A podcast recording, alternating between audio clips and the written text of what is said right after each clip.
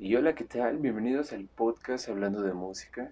Como ustedes saben, yo soy Ayrton Valenzuela y yo le voy a estar llevando con su debida sana distancia en este viaje de el conocimiento del músico o de la vida del músico y, en general de la música, ¿no?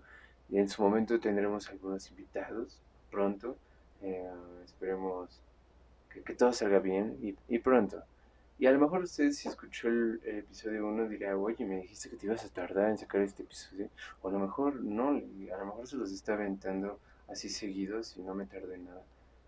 Pero afortunadamente creo que ya puedo traerles como contenido un poquito más concurrente y, y de mejor calidad. Entonces, pues aquí estaremos y estaremos juntos en este conocimiento abarcando todo, todo este gremio que a la vez es un poquito desconocido para las personas que no lo estudian específicamente. Y pues nada, hoy es, tengo preparado un episodio que puede generar polémica. Eso sí, genera debate, muchísimo, genera discusión, pero también puede generar polémica. Y lo que yo le quiero generar a usted debido a este episodio y que va a venir el tema en a lo mejor en el futuro en otros episodios seguramente, porque de eso se va a tratar un poquito este podcast. lo que yo le quiero generar es un poquito de reflexión cuando estamos hablando de justamente la música mexicana. Entonces, si usted vio el primer episodio, si usted lo escuchó más bien, recordará que se llamaba El Preludio y si no lo recuerda puede volverlo a escuchar y se dará cuenta de que de fondo en alguna parte ya no hay música y también no, no solamente no hay música, la, música sí, que sí hay dentro de este episodio es X, es una música de fondo. Yo quería ponerles un poquito de algunos ejemplos sobre Mm, sobre el, título del episodio, en este caso el preludio, tal vez algunos preludios como de las suites de Bach, tal vez, ah, bueno, las suites para violonchelo o las suites orquestales de Johann Sebastian Bach, o tal vez los, algunos preludios de Chopin, los 24 preludios, ah, los preludios de Alexander Scriabin, que estos dos últimos, bueno, más bien todos eran pianistas, ¿no? Eh, en este caso de bajo, organista, maestro de capilla, que en un futuro iremos también hablándolo un poquito más, pero mm, porque yo soy un torpe, no pude ponerle estos ejemplos, no pude. Así de simple.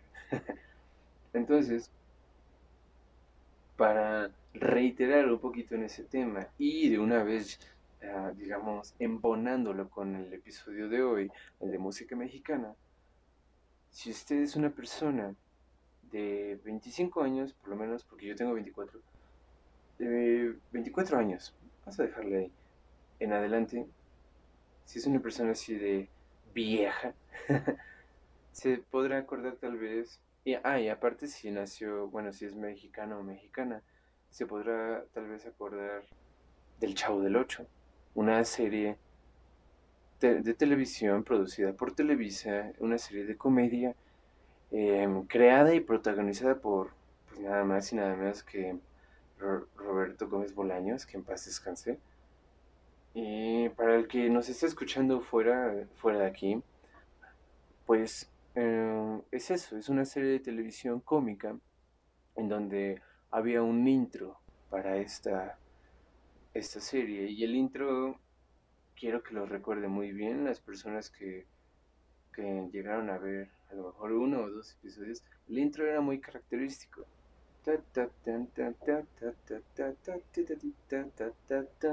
Algo así, ¿no? Más o menos. Y bueno, y al que no lo conozca, que seguramente en alguna parte de Latinoamérica como en Perú, o no sé si en Chile, creo que no, pero creo que transmiten todavía el Chavo del 8 a, estos, a estas fechas que estamos en el 2020, casi, casi Día de Muertos, fíjese. Entonces, si no lo conoce, si nos está escuchando de alguna otra parte del mundo y no conoce esta serie, no se preocupe. más bien si no conoce el intro, no, no tiene de qué preocuparse. Aquí lo vamos a aclarar, pero quiero que lo recuerde muy bien, porque ¿qué diría usted, ciudadano mexicano, ciudadana mexicana, qué diría usted si yo le comentara que ese intro no es mexicano? No fue creado por un mexicano. ¿Mm? Usted, me va a decir, ¿qué? ¿De qué me hablas, Ayrton?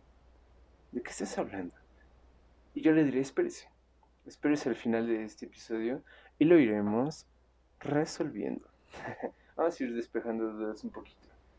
Em, pues quiero, quiero como, le, comentaba, yo quería generarles esta reflexión de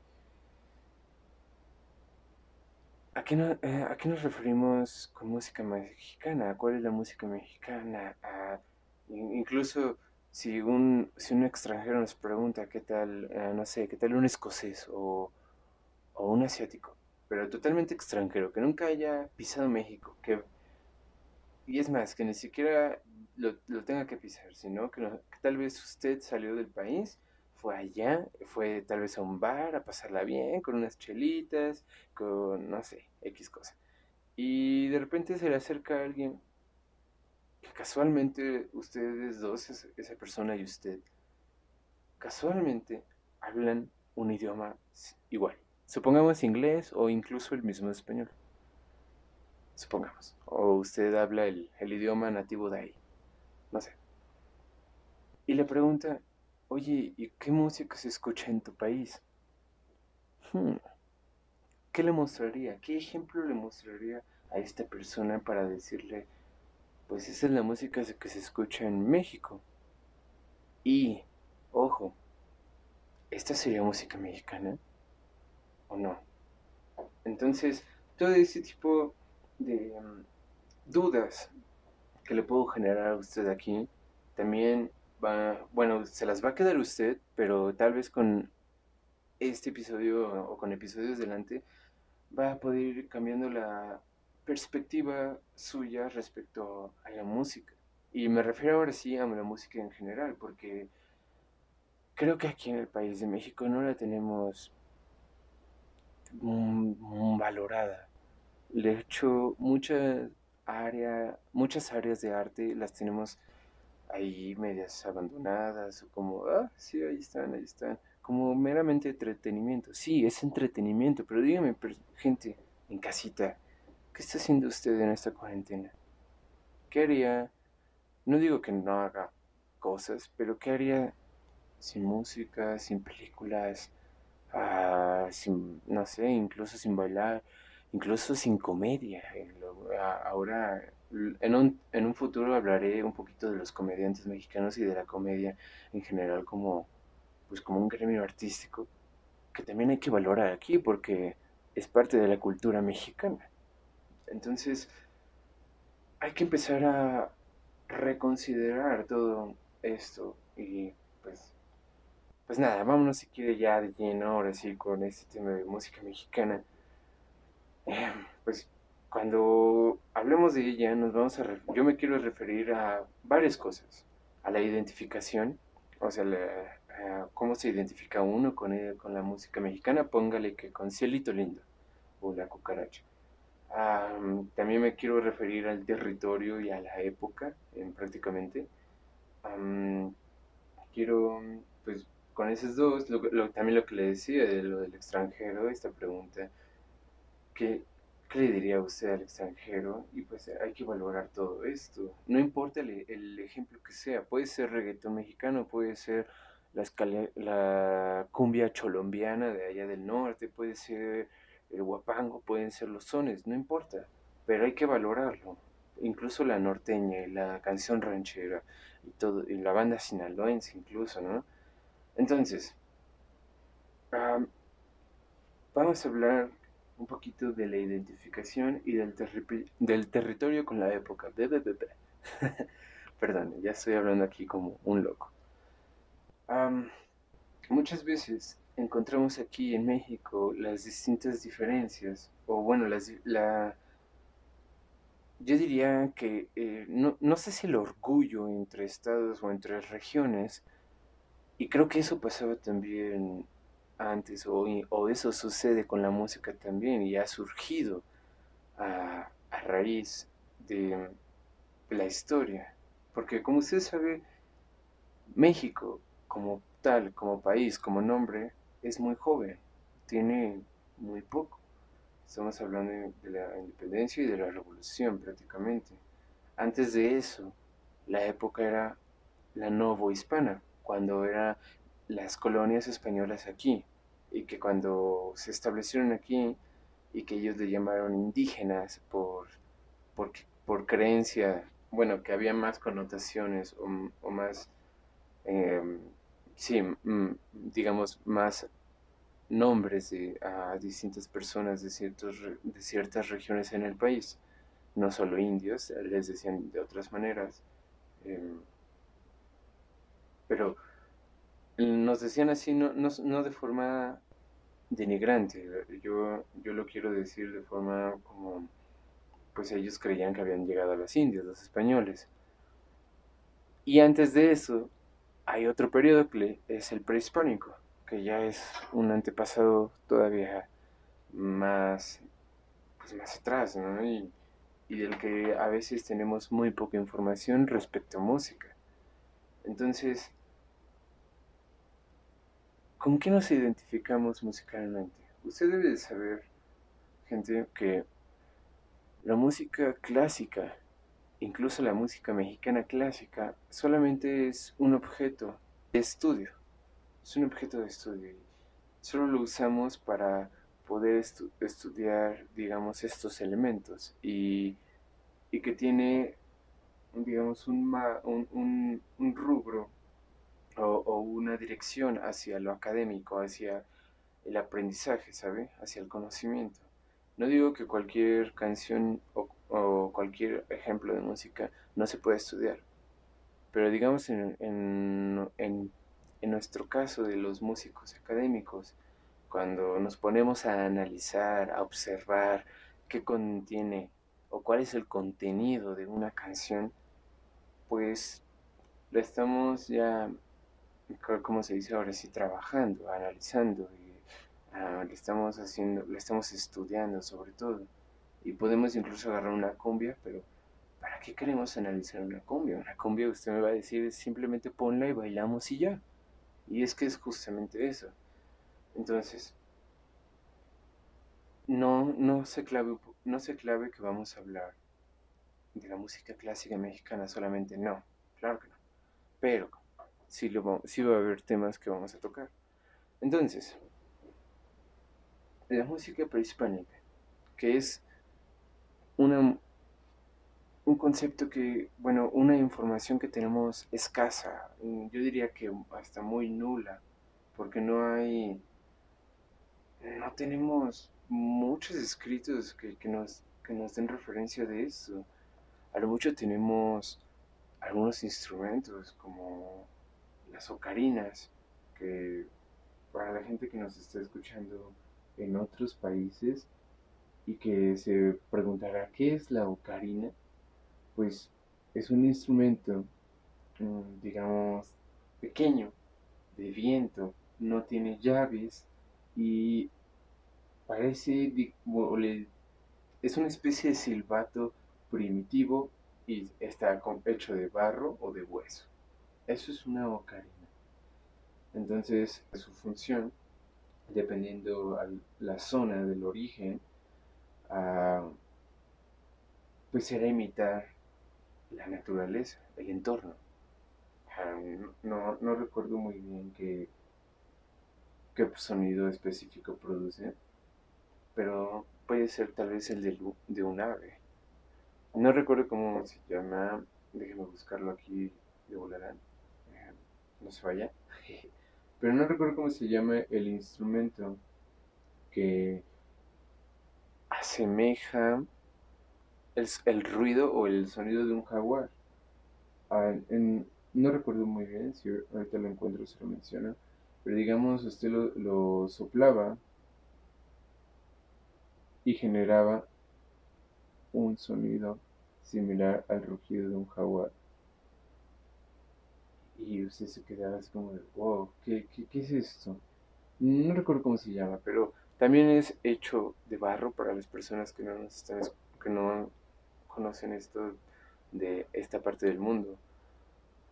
Pero todos estos instrumentos pueden ser muy prehispánicos. También había una especie de tambor, pero no era el tambor que ustedes conocen de, de un parche amarrado con soga, no, eso vino después, como el huehuetl. Eso vino después. pero sí había instrumentos de percutivos. Entonces, ¿a qué voy con esto? En el caso de la ocarina y de un tambor así, que se cree que asemejaban, o perdón, trataban de imitar, escuche bien, imitar la naturaleza o el entorno, llevó a creer que esta música prehispánica era así, de carácter imitativo y, pues de, naturaleza, ¿no? Entonces, usted puede escuchar cosas rusas como tal vez la, consagración de la primavera de Stravinsky, que tiene ahí una parte muy, muy, muy bonita, ah, me gusta, muy agresiva, muy... Uf, e, es genial. Voy, a poner un pedacito a ver si se alcanza a escuchar. Entonces, esto es un compositor ruso y pues no sé, que, se pueda incluso la gente eh, identificar como primitivo, no tiene nada de malo.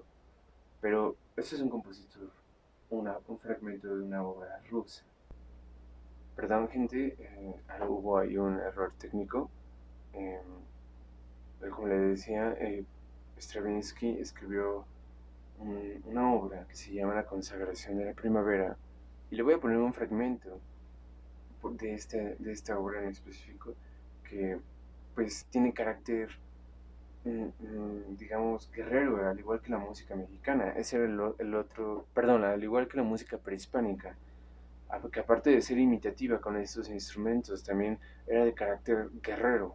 Supongo que pues había muchos aunque usted no lo crea hubo eran sádicos muchas muchas culturas de aquí, de, um, prehispánicas, no solo los aztecas o los mayas, eh, varios hacían sacrificios, entonces supongo que más allá de, como un sacrificio, también era como, quiero creer, como parte de un espectáculo, ¿no?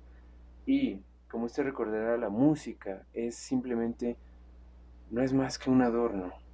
La música sirve para adornar es esencial para la vida, sirve para adornar momentos de ella.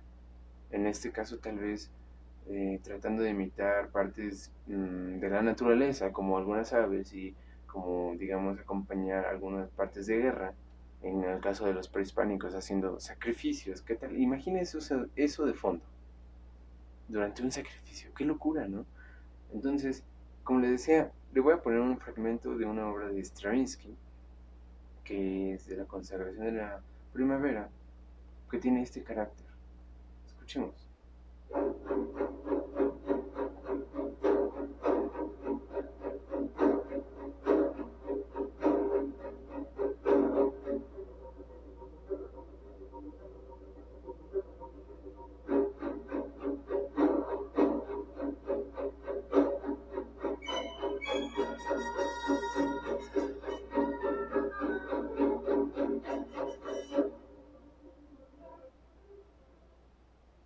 Escucho eso, Y hay, hay obras de este mismo carácter, incluso por compositores mexicanos. ¿eh? Tal vez eh, ahorita en un momento le pondré otro ejemplo, como lo creo que es el ya de la, la Noche de los Mayas, creo que es de Silvestre de Revueltas.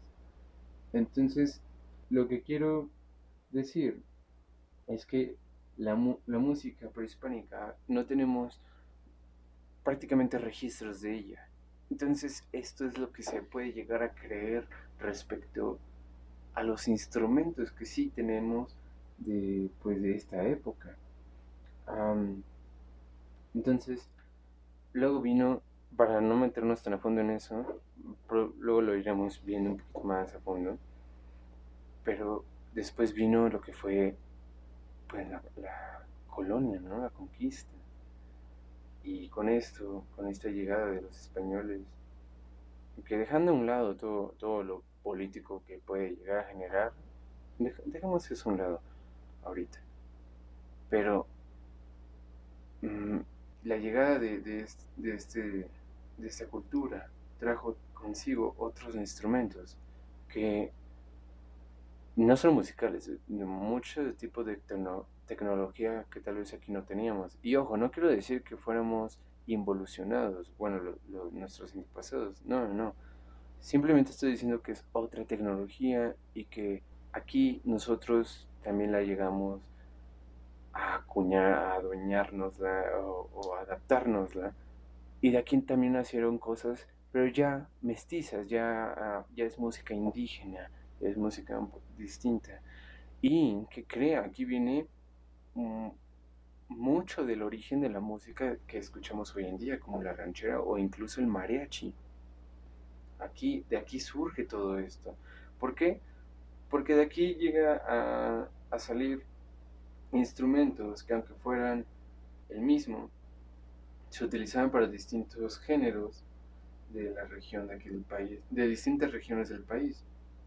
Pueden ser los sones jarochos, los sones huastecos, los, los guapangos, perdón, ah, puede ser incluso lo que le comenté, lo del mariachi, etcétera y etcétera. Hay, hay bastantes géneros.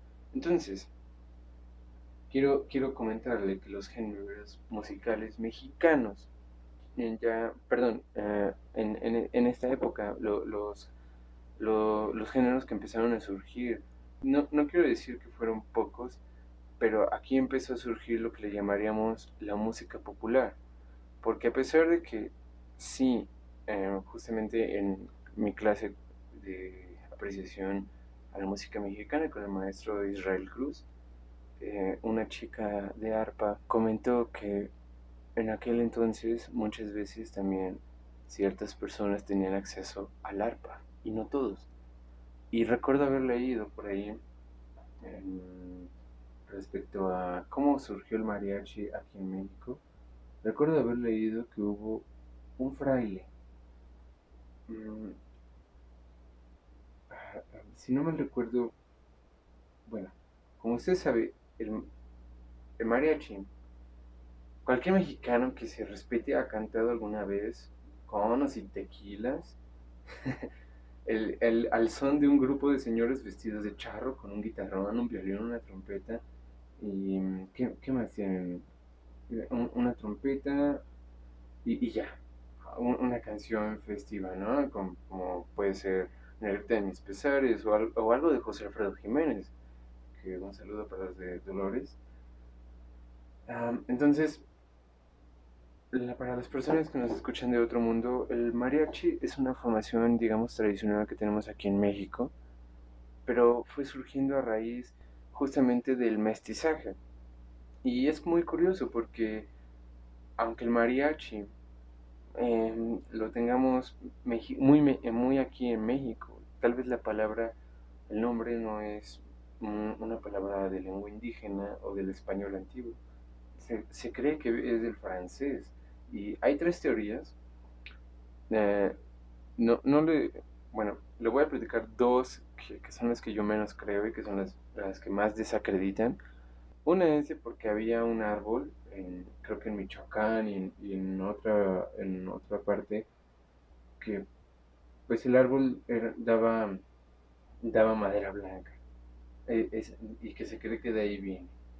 Otra es de que mucha gente de aquellos entonces empezó a cantarle a la Virgen y que le empezaron a, decir María del Río y que al parecer el canto de alabanza se leía como María Sesón, que significa la canción de María, y que pues al pronunciar María se, se fue deformando a María She, eh, digamos como she en inglés, ella, María She, y también se deformó a María She, y pues esto es muy rebuscado. Entonces, ah, vamos a hacerle caso un poquito a la, otra a la tercera teoría que dice que pues la palabra viene de la palabra francesa mariage, mariage, no, no sé cómo se pronuncia, que al parecer significa boda o matrimonio, y pues con el tiempo se fue transformando en mariachi, eh, y, y, así es como lo conocemos, ¿no? Pero es que en la época de la intervención francesa, los soldados franceses comenzaron a referirse como mariage, al, que es el matrimonio en francés, no únicamente a las bodas, no solo a las bodas que presenciaban en tierras mexicanas, sino a la música que se tocaban en, ellas, ¿saben? Entonces por eso le comento, la música es para adornar la parte de la vida. Usted, mucha, hay, muchas veces que dice, que nos dicen que, los músicos podemos emborracharnos escuchando Beethoven. Sí, sí, a, muchas veces podemos llegar a hacer eso, claro que sí, porque es muy divertido, pero estamos escuchando la música. En cambio, uh, y usted puede decir, oye, qué mamón, ¿no? No, pero en cambio, si, si estuviéramos en una fiesta, eh, como por ejemplo en, este, en esto de las bodas, y pusiéramos algo clásico, a lo mejor, pero en una fiesta donde ya todos estén al 100 de prendidos, pues obviamente no van a querer escuchar y bailar al ritmo de, no sé, de, Stravinsky. no, a lo mejor van a querer pues poner reggaetón o, bailar con algo norteño o estar cantando con mucho tequila encima, cosas con mariachi, ¿no? Entonces, lo, volviendo a lo del mariachi, que es una es un producto del mestizaje, pues se dice que cuando llegaron los frailes españoles a Cocula, ahí en Jalisco, se dieron cuenta de la facilidad de los lugareños, conocidos, aquí está uno de los nombres que les decían, que yo les decía a ustedes que podía, no solo como indígenas, a los lugareños se les conocía como indios cocas. Entonces eh, se dieron cuenta que estos podían reproducir sonidos armónicos y bueno, los podían usar para reproducir sonidos armónicos y al recorrer el tiempo ser totalmente y ser totalmente conquistados por los españoles, estos transformaron sus propios ritmos autóctonos y adoptaron instrumentos españoles como el violín y la guitarra y después el guitarrón y la vihuela. Y pues estos son instrumentos que el mariachi sí o sí tiene en su ensamble. Entonces, durante toda la colonia, la música del mariachi era menospreciada por la aristocracia y había permanecido en su medio rural, pero en 1905 las cosas cambiaron. Y ojo, aquí ya estamos en el porfiriato. Se, consideró, se consideró al mariachi como un grupo pintoresco, digno de presentarse en foros citadinos. Así, un grupo de mariachis fue llevado a cantar en un cumpleaños del presidente Porfirio Díaz. Y dos años después, en 1907, y uff, ya estamos aquí en los finales del porfiriato. Sin politizarla. Nuevamente, eh, en 1907, el presidente Díaz los invitó a amenizar una fiesta ofrecida en honor al secretario del estadounidense, Eliud Root, y se dice que este grupo vino ex profeso de, desde Guadalajara y que interpretó sones y jarabes. y algo importante en esta anécdota. La vestimenta, señores. Señores y señores. La vestimenta aquí se, vio por primera vez como el charro al mariachi. O sea, con esa vestimenta. Entonces, digamos que fue hasta el siglo pasado, hace prácticamente 113 años, que el mariachi se formalizó en sí. Porque antes, en la época de la colonia, a pesar de que existían estos ensambles, pues sí, eh, digamos, interpretaban o, cantaban canciones para el pueblo o para que el pueblo se sintiera identificado con ellos o con esta música y no con la aristocracia. Eh, entonces, eh, simplemente eran, eran grupitos y no, no se consideraba tanto como, como el grupo mariachi. No fue hasta, yo creo, yo creo que no fue hasta eh, hasta el siglo pasado, y sobre todo por ahí de los que 40, 70, que empezó a florecer muy, muy, muy mm, exponencialmente el mariachi. Y pues aunque el mariachi se puso de moda, eh, como le comento, en la época de la intervención, y más aún del porfiriato, es muy probable que la palabra sea de origen francés. Así lo afirman varios estudiosos como Jesús Juaregui, que es un investigador de Lina y al parecer es una autoridad sobre el tema. Entonces, quiero decir con esto que aceptarlo de ningún modo le resta mexicanidad a algo que pues está por más decir que es muy nuestro, ¿sabe? Entonces, aunque tengamos mezcla, aunque tengamos mestizaje gracias a la colonización, no tiene de malo, nada de malo, mm, sentirnos identificados con esto, ¿sabe? Porque al final de cuentas fue algo que ocurrió dentro del territorio.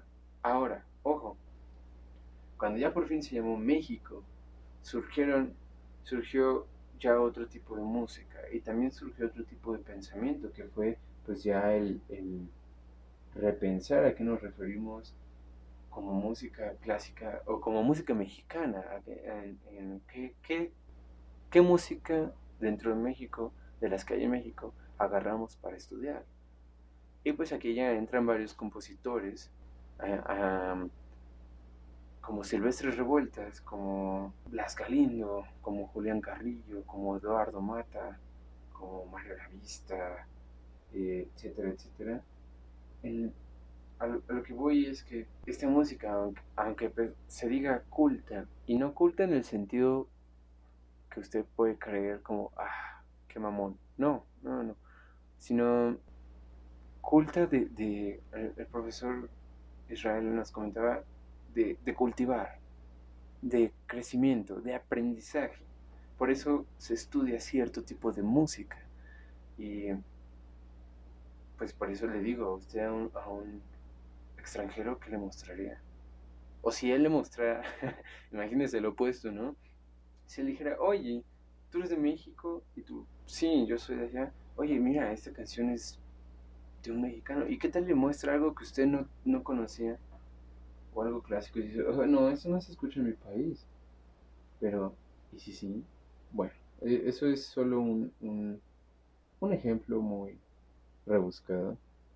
Entonces, quiero ponerle como, como un, fragmentito de la noche de los mayas de Silvestre Revueltas para que lo escuche.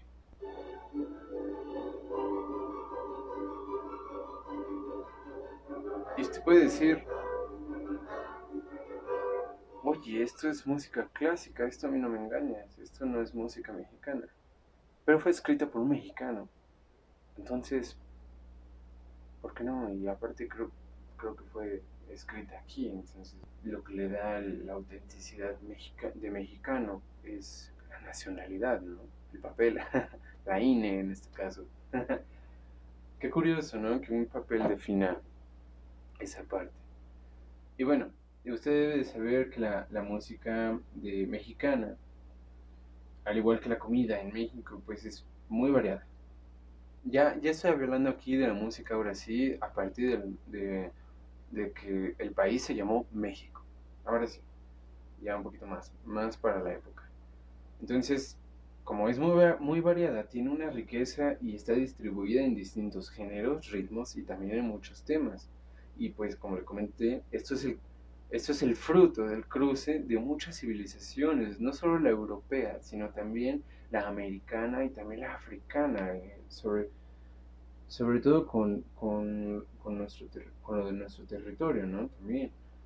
Y de aquí surgen varios tipos, ¿no? Podemos reconocer que la música mexicana también, aparte de ser tradicional, es folclórica, es popular, es clásica y es contemporánea. Es lo que, es lo que les quiero ir desglosando un poquito a poquito en, pues en esta parte, ¿no? Usted, ¿A qué me refiero con el folclore. Esto es algo muy importante porque el folclore es algo que, digamos, nos tiene ahí muy identificados, ¿no? Mm, en, en, en este sentido como música mexicana. A lo que me refiero con el folclore o con la música folclórica de México, mm, pues ustedes deben saber que el folclore nació a mediados del siglo XIX. O sea, es un, es un término que propuso un inglés que creo que se llamaba William, William John, como cualquier inglés, ¿no? Como mm, William John Towns, si no me recuerdo. Y se refería más que nada a, digamos, a hacer referencia a las antigüedades populares del saber tradicional. E, eso, si no me lo recuerdo, leí en Wikipedia, pero me parece muy, muy, muy certero, ¿sabes? Eh, porque, pues, pues vamos, es, es digamos, a, tratar de estudiar esta parte o, hablar de, de, esta parte popular del pueblo, ¿sabes? Entonces, la, música tradicional, en este sentido nos referimos a la música que se va heredando a través de generación en generación en generación en generación. La música popular, nos referimos no a la que es más popular entre la gente, aunque sí.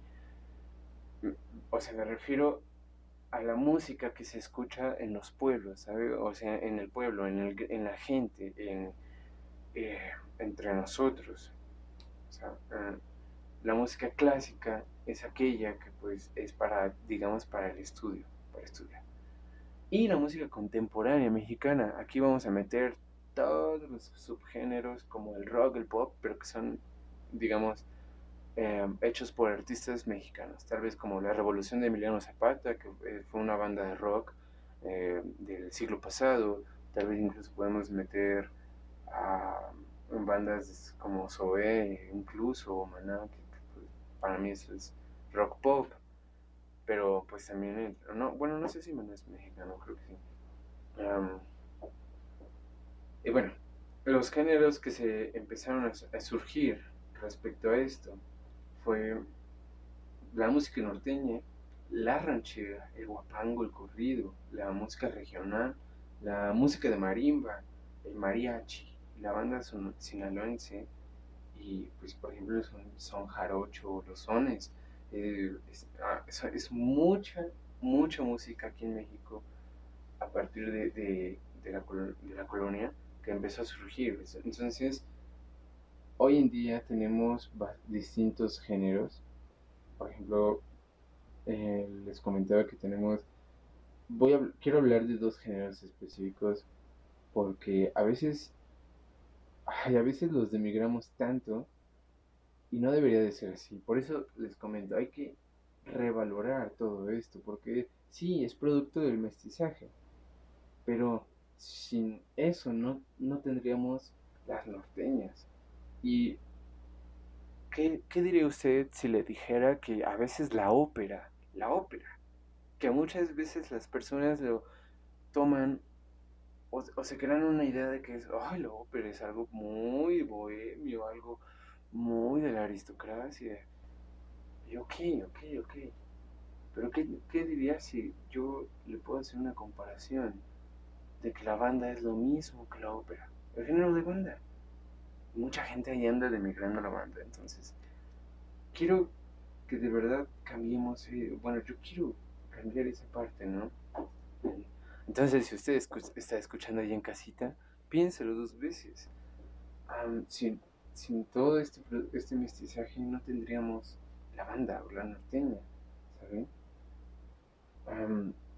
entonces, pues, quiero hablarles de la banda sinaloense o la tambora sinaloense, que también es un género que fue aquí. Y es, fue un ensamble, es un tipo de ensamble musical de género de música tradicional y popular, refiriéndome a que se hereda de, generación en generación canciones o digamos tipos de canciones eh, populares del pueblo. pues entonces el cual este, la banda sinaloense es culturalmente establecido a principios de los años 20 en el estado de Sinaloa, que es, es la región norte occidente de México, del país. También tenemos, por ejemplo, la música norteña, que es un género de música folclórica y popular de México, interpretado por un conjunto norteño que consiste en una instrumentación de acordeón, bajo sexto y se agregó un contrabajo. También a veces incluye una, una tarola perdón, y ocasionalmente el saxofón. Y aunque fue originaria de áreas rurales del noreste de México, la música norteña es hoy sumamente popular tanto en las zonas urbanas como en las rurales. Entonces, le, comento, hemos tenido muchas evoluciones durante estas décadas. La, hace que la música clásica sea tanto de la vanguardia como algo destacado en la presencia del escenario musical, ¿sabes? O sea, tanto de la música popular y del rock y de la clásica, da, igual. Entonces, hay que estarnos repensando estas cosas. otro género que tenemos, por ejemplo, al surgimiento de, del pueblo o a surgimiento de lo que estaba ocurriendo en el momento, es el corrido. Los corridos que surgieron hace poquito más de 100 años pues fueron a raíz de todos los acontecimientos, todos los acontecimientos que estaban ocurriendo aquí en el país respecto a la revolución. Y pues era la manera de desahogo de, del pueblo, ¿sabe? Y también era la manera de, de, de mofa hacia lo político. Por eso le digo que la comedia también debe ser valorada aquí, porque también en el siglo pasado, que fue la época de oro del cine mexicano, si usted se pone a ver estas películas, es comedia. Y mucha gente creció con este tipo de comedia, ¿no? También a lo mejor por eso las personas de hoy en día son como son, eh, refiriéndome a las de esa generación, las que crecieron con esas películas. Y pues hay que revalorar un poquito lo que ocurrió en el pasado, analizarlo y pues ver qué onda con esto, ¿no? Yo le, yo le comentaba la, relación ópera-banda. ¿A qué me refiero con esto? Como usted debe saber, la ópera es un medio de entretenimiento que pues es un escenario, es una obra, una, una obra, digamos, de teatro con, músicos también ahí tocando y, y, cantando esta obra. Entonces, es, es, están interpretando una historia, ¿sabe? Los actores están interpretando y cantando una historia. Y los músicos que están ahí en el pozo acompañándolos están siendo parte de la historia, adornando la historia. Mientras el público es pues el espectador, tal cual, ¿no? Es un medio de entretenimiento también. Es lo mismo que el cine, eh, a, mi, a, mi, a mis ojos, ¿no? Bueno, no tan, no tan así, no tan lo mismo, pero es como si fueras al cine a ver una película y también estás escuchando música dentro de esta banda sonora. Ahora, ¿a qué me refiero que la banda es lo mismo? Si usted se fija en la banda, en estos videos de banda, están interpretando una historia, por lo general romántica. Al igual que a veces la ópera puede llegar a ser aquí, en México, llegó a ser un factor muy importante en la ópera en el siglo pasado. Y muchas de las historias, digamos, eran también muy romantizadas, tipo Romeo y Julieta.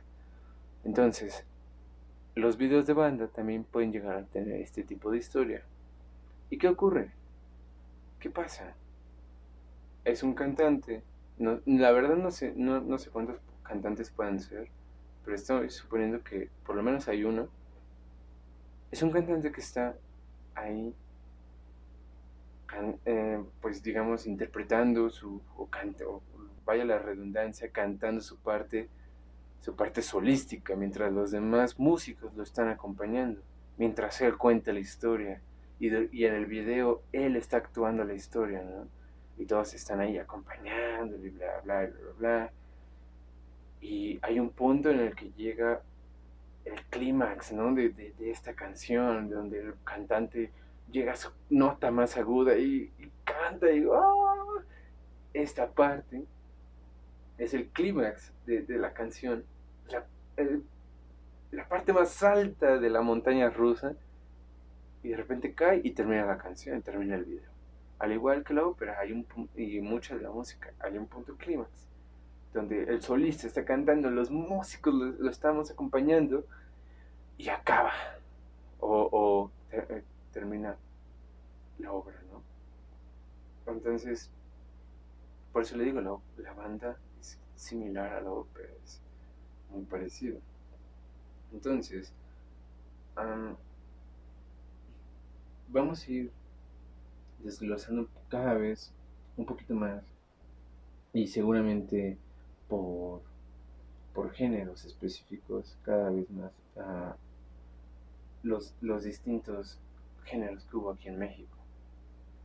Vamos a hablar de lleno en algún momento de la música norteña, de, lleno en algún momento de la ranchera, del guapango, del corrido.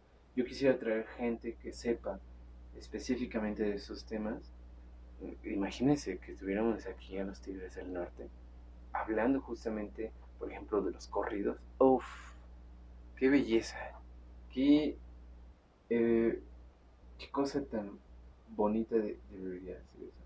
Y ojalá sí lo logremos, ojalá podamos llegar a ese punto y traerle a usted, persona que esté escuchando esto, un poquito más de esta información y de estas dudas.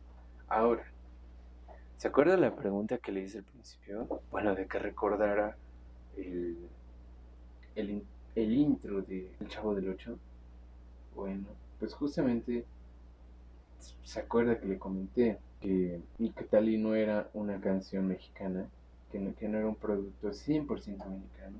Y usted me puede decir, ¿qué? ¿de qué me hablas? Claro que sí, el chavo del 8 es algo totalmente mexicano. Y yo le puedo decir, no, no, espérate. Para empezar, el intro del chavo del 8 es parte de una canción que se llama The Elephant Never Forget. O sea que el elefante nunca olvida. Que es una canción hecha por un francés, fue compuesta por un francés por ahí de del disco Moj Índigo, por ahí de 1970. El francés se llamaba Jean Jacques Perret. Pero, al igual que este francés, con esta canción, con este fragmento, lo tomó del opus 113, número 4 de Beethoven. Así es, de Beethoven, nada más y nada menos que estamos en el año de Beethoven y aquí hay, aquí está presente.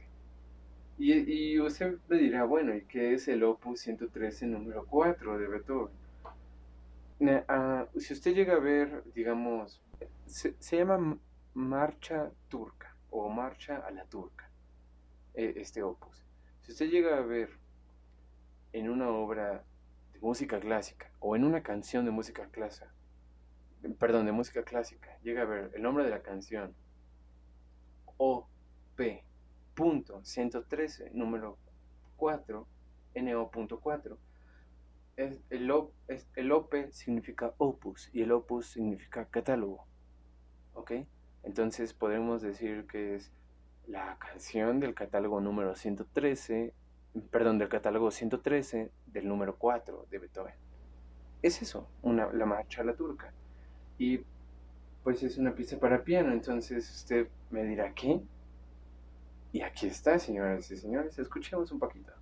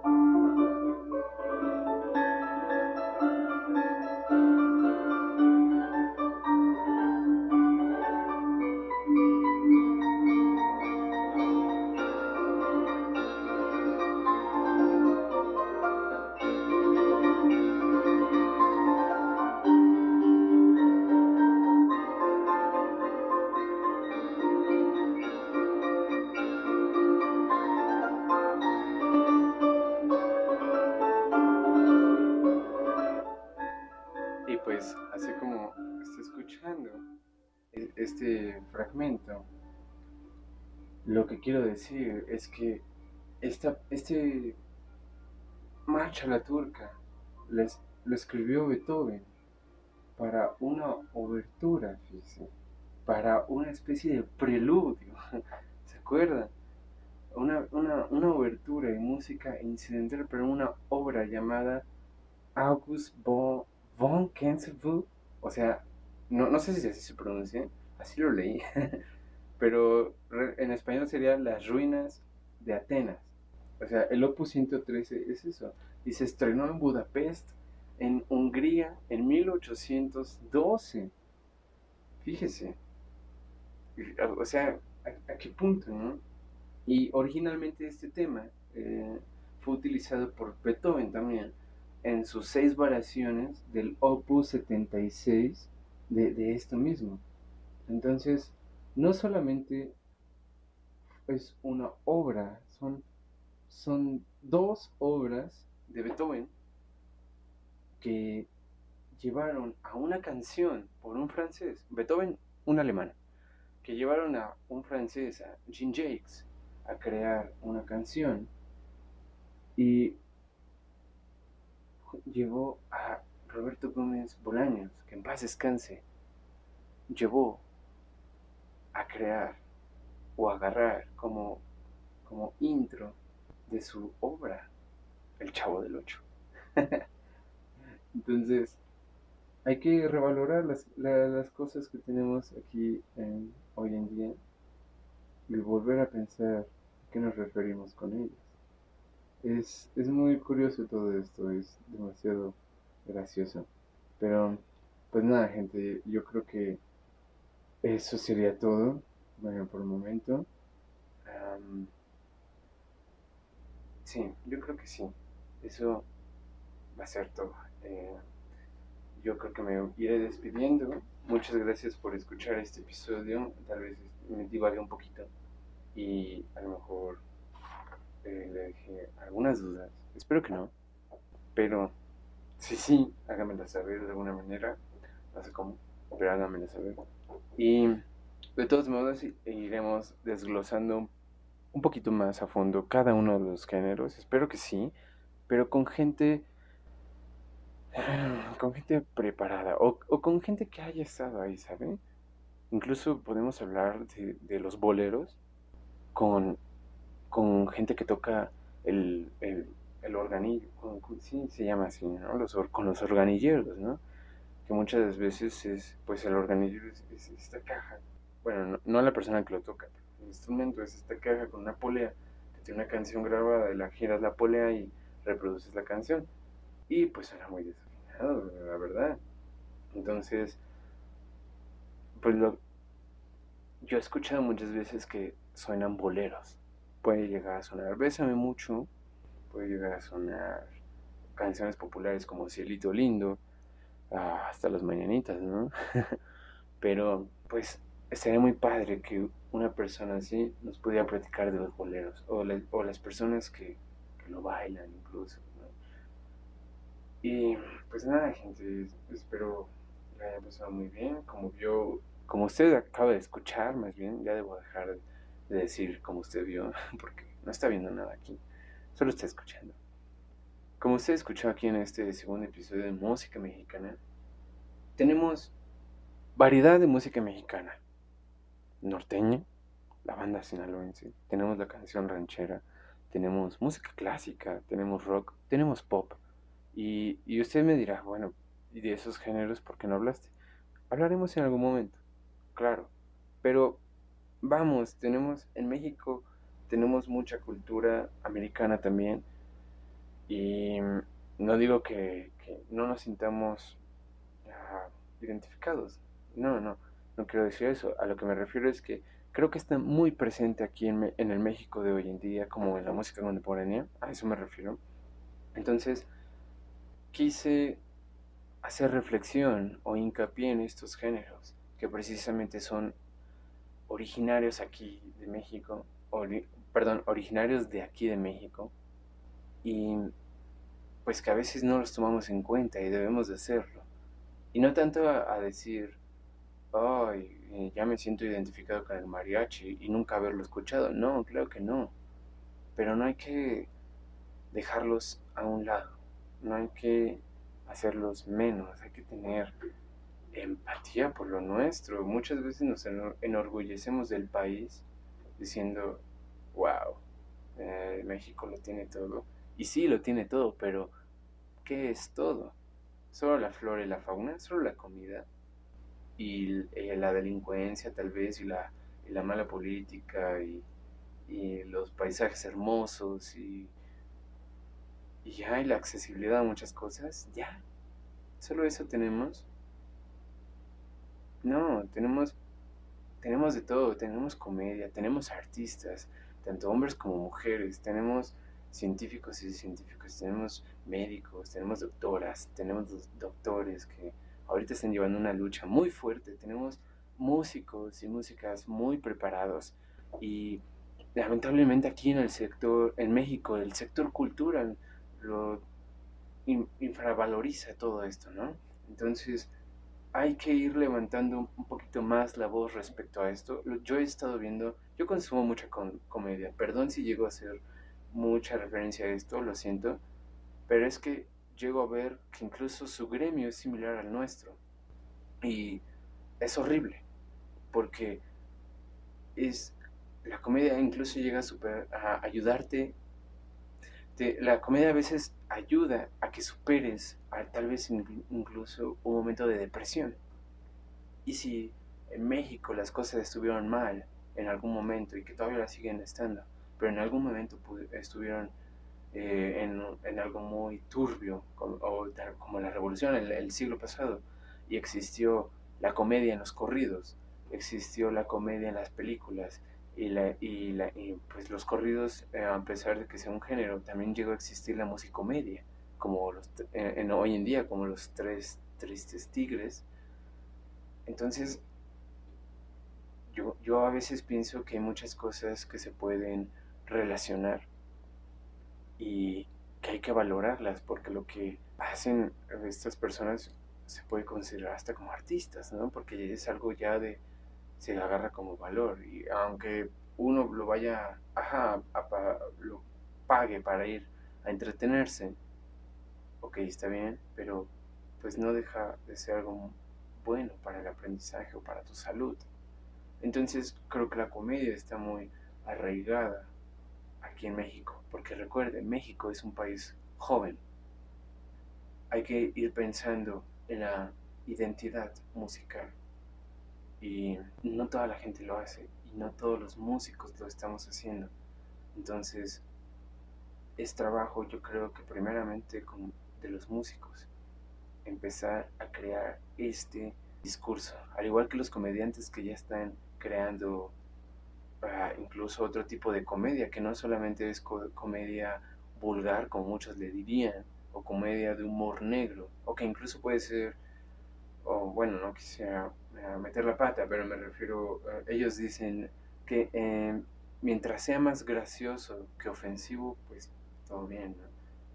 Pero, pero vean, ya están pensando, ya están, me refiero, reflexionando y cambiando sus maneras de hacer trabajo para presentarse en un público.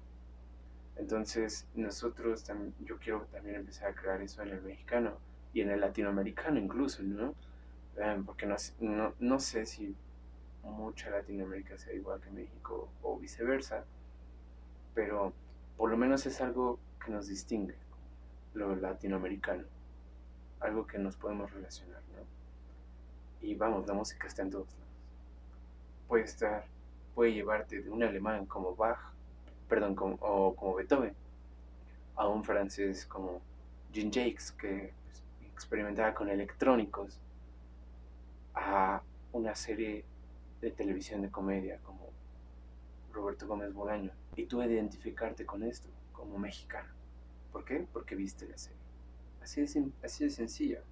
Entonces, hay que pensar dos veces en las cosas, o hasta tres, cuando hablamos de algo. Y pues nada, gente, aquí estaremos llevándolo en este viaje, hablando de música, iremos tratando otros temas y trayendo otros algún uno que otro invitado. Yo quiero traer un amigo que es director de, de orquesta y qué deleite es escucharlo, de verdad. Es, me la paso increíble con esta persona. En algún momento se los voy a traer y cuando se los traiga van a decir, ah, era él, claro. Entonces, muy posible en, estos en estas fechas vaya a traer la música que podemos llegar a escuchar en del Día de Muertos aunque, aunque pase del Día de Muertos, porque pues, ya es dentro de unos días, y tal vez me tardo una o dos semanas en lo que lo preparo, pero se lo voy a traer. Y aquí usted lo va a ir escuchando y como le comento, en algún momento voy a traer algún invitado. Quiero hablar de Beethoven, más que nada, ahorita. Y también porque Beethoven fue una parte fundamental en México, eh, al igual que Rossini, al igual que muchas otras muchos otros compositores europeos, pero fueron característicos aquí en México en el siglo pasado y como parte de la identidad cultural. Y pues como usted vio, llegó de Beethoven a Roberto Gómez Bolaños, que esto parece más un episodio ya hablando del chavo, pero pues no tiene nada de malo hablar de un alemán. Y aparte, es su, este año, a pesar de que llegó la pandemia, que llegó el virus, este año pues es celebración a Beethoven, entonces creo que sus, sus 200 sus 200 años, no sé si de su muerte, eh, pero quiero hablar de él, entonces hablaremos de unas obras respecto a este compositor.